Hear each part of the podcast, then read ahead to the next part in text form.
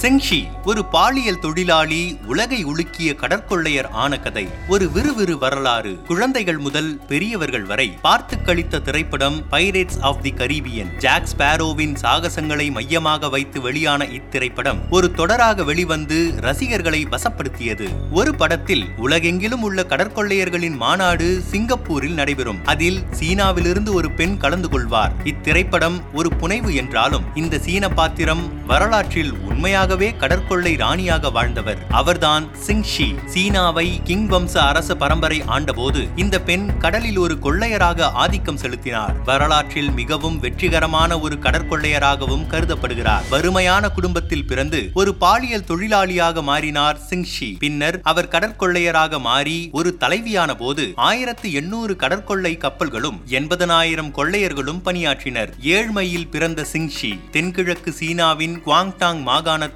ஆயிரத்து எழுநூற்று எழுபத்தி ஐந்தாம் ஆண்டு ஒரு ஏழை குடும்பத்தில் பிறந்தார் சிங்ஷி. குடும்ப வருமானத்தின் பொருட்டு அவர் பருவ வயதில் பாலியல் தொழிலாளியாக சேர்க்கப்பட்டார். கான்டோனிஸ் துறைமுக நகரத்தில் மலர்படகு என்று அழைக்கப்படும் ஒரு மிதக்கும் விபச்சார விடுதியில் வேலை பார்த்தார். அவரது அழகு அறிவு விருந்தோம்பல் காரணமாக அப்பகுதியில் விரைவிலேயே பிரபலமானார். அவரது வாடிக்கையாளர்களில் அரச குடும்பத்தைச் சேர்ந்த பிரமுகர்கள் ராணுவ தளபதிகள் மற்றும் பணக்கார வணிகர்கள் உண்டு. ஒரு கடற்கொள்ளை தளபதியை மணந்த சிங்ஷி கடற்கொள்ளை உலகில் பிரபலமாக இருந்த தளபதி ஜெங் ஈ ஒரு முறை தற்செயலாக சிங்ஷியை சந்தித்தார். அந்த பெண்ணின் அழகு அறிவு கூர்மையால் தளபதி கவரப்பட்டார். பிறகு அவரை திருமணம் செய்து கொள்வதாக விருப்பத்தை தெரிவித்தார். சிங்ஷியும் அதை ஏற்றுக்கொண்டார். ஆனால் அந்த பெண்ணை கடற்கொள்ளையரான தளபதி வலுக்கட்டாயமாக ஆட்களை வைத்து கடத்தினார் என்றும் கூறப்படுகிறது. எது எப்படியோ சிங்ஷி கடற்கொள்ளை உலகில் நுழைந்து விட்டார். ஆனாலும் திருமணத்திற்கு முன்பே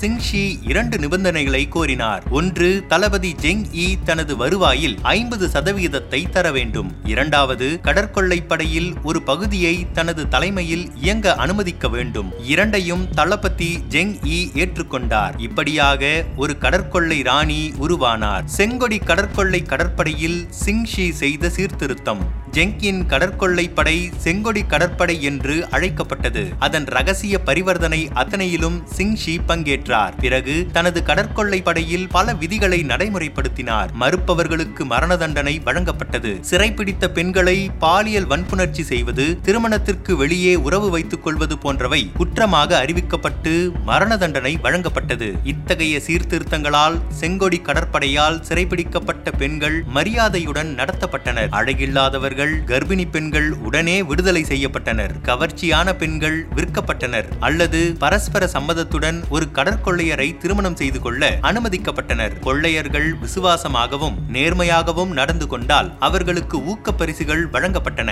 செங்கொடி கடற்படை உலகின் மிகப்பெரிய கொள்ளையர் கடற்படையாக தலையெடுத்தது. ஜெங் இ மற்றும் சிங்ஷி இருவரது கூட்டு தலைமையில் செங்கொடி கடற்படை வளர்ந்து வந்தது. பல கட்டுப்பாடுகள் இருந்தாலும் கொள்ளையர்களுக்கு அவ்வப்போது நியாயமான வெகுமதிகள் அளிக்கப்பட்டன. இதனால் செங்கொடி கொள்ளையர் கடற்படை செழிப்புடன் காணப்பட்டது. அப்பகுதியில் உள்ள பல சிறு கடற்படைகள் செங்கொடியுடன் தம்மை இணைத்துக் கொண்டன. இவரது திருமணத்தின் போது செங்கொடி அணியில் இருந்த கப்பல்கள் எண்ணிக்கை இருநூறு மட்டுமே. சில மாதங்களில் அந்த எண்ணிக்கை ஆயிரத்து எண்ணூறு ஆனது. இதன் விளைவாக உலகிலேயே மிக பெரும் கொள்ளையர் கடற்படையாக செங்கொடி மாறியது. தத்தெடுத்த மகனை மணந்த சிங்ஷி தளபதி ஜெங் இ மற்றும் சிங்ஷி இருவரும் அருகிலுள்ள ஒரு கடற்கரை கிராமத்திலிருந்து இருபது வயதே ஆன சியோங் போ எனும் மீனவ இளைஞனை தத்தெடுத்தனர். இதனால் ஜெங் ஈக்கு அடுத்தபடியான தளபதியாக சியோங் போ ஆனார். ஆனாலும் சிங்ஷியும் அந்த இளைஞனும் ரகசிய காதல் உறவை கொண்டிருந்ததாக பல கதைகள் கூறுகின்றன. சிங்ஷியின் கணவர் ஜெங் ஈ ஆயிரத்து எண்ணூற்று இரண்டாம் ஆண்டில் தனது நாற்பத்தி இரண்டாவது வயதில் காலமானார். இதனால் சிங்ஷியின் தலைமை கேள்விக்கிடமானது. ஆனாலும் தனது அறிவு மற்றும் கப்பல்களில் உள்ள தனது தொடர்புகளை பயன்படுத்தி அதிகார வெறி கொண்ட கப்பல் தளபதிகளை அவர் நிதானப்படுத்தினார். மேலும் தனது வளர்ப்பு மகனை செங்கொடி கடற்படையில் தலைவராக நியமித்தார். கணவர் இறந்த இரண்டு வாரத்திற்குள் ஜெங் இ தனது வளர்ப்பு மகனை திருமணம் செய்து கொள்வதாக அறிவித்தார். ஜெங் ஈயின் காதலனாக மாறிய சிங் போ தனது விசுவாசத்தை முழுமையாக காதலியிடம் காட்டினார். இதனால் சிங்ஷி செங்கொடி கடற்படையை திறம்பட ஆட்சி செய்ய முடிந்தது. தென்சீன கடலில் ஆதிக்கம் செலுத்திய செங்கொடி கடற்படை சிங்ஷியின் தலைமையின் கீழ் செங்கொடி கடற்படை புதிய கடலோர கிராமங்களை கைப்பற்றியது. மேலும் தென்சீன கடலின் முழு கட்டுப்பாட்டையும் கைப்பற்றியது. அப்பகுதியில் உள்ள முழு கிராமங்களும் கடற்படைக்காக வேலை செய்தன. கொள்ளையர்களுக்கு தேவையான பொருட்கள் மற்றும் உணவுகளை கிராமத்தினர் வழங்கினர். மேலும் தென்சீன கடலை கடக்க விரும்பும் எல்லா கப்பல்களுக்கும் வரி விதிக்கப்பட்டது. அவர்கள் அடிக்கடி பிரிட்டிஷ் மற்றும் பிரெஞ்சு நாட்டு கப்பல்களை கொள்ளையடித்தனர். பிரிட்டனின் கிழக்கிந்திய கம்பெனியைச் சேர்ந்த ஊழியரான ஆங்கிலேயர் ரிச்சர்ட் கிளாஸ்பூல் செங்கொடியால் சிறைபிடிக்கப்பட்டு நான்கு மாதங்கள் தடுப்பு காவலில் இருந்தார். இவர்தான் பின்னர் விடுதலையானதும் சிங்ஷியின் தலைமையில் எண்பதனாயிரம் கடற்கொள்ளையர் இருப்பதாக மதிப்பிட்டார். குயிங் வம்ச கடற்படையை தோற்கடித்த சிங்ஷி சீனாவின் குயிங் வம்ச அரசு செங்கொடி கொள்ளையர்களுக்கு முற்றுப்புள்ளி வைக்கும் முகமாக ஒரு பெரும் கடற்படையை அனுப்பியது. இரு படைகளும் மோதினாலும் சில மணி நேரங்களுக்குள் குயிங் அரச கடற்படை தோற்கடிக்கப்பட்டது. அரச கடற்படையில் இருக்கும் வீரர்கள் செங்கொடி படையில் இணைந்தால் தண்டிக்கப்பட மாட்டார்கள் என சிங்ஷி அறிவித்தார். இதையடுத்து பெரும் அரசப்படை செங்கொடியில் இணைந்தது. இறுதியில் போர்த்துகீசியர்களால் தோற்கடிக்கப்பட்ட சிங்ஷி ஒரு பெண் சீன பேரரசுக்கு சொந்தமான நிலம் கடல் மக்கள் மற்றும் வளங்களில் பெரும் பகுதியை கட்டுப்பாட்டில் வைத்திருப்பதை பெரும் அவமானமாக சீன பேரரசர் கருதினார். செங்கொடி கடற்படையின் அனைத்து கடற்கொள்ளையர்களுக்கும் பொது மன்னிப்பு வழங்குவதன் மூலம் பேரரசர் அமைதிக்கு முயன்றார். இதே காலத்தில் போர்த்துகீசிய கடற்படை செங்கொடி படையை தாக்கியது.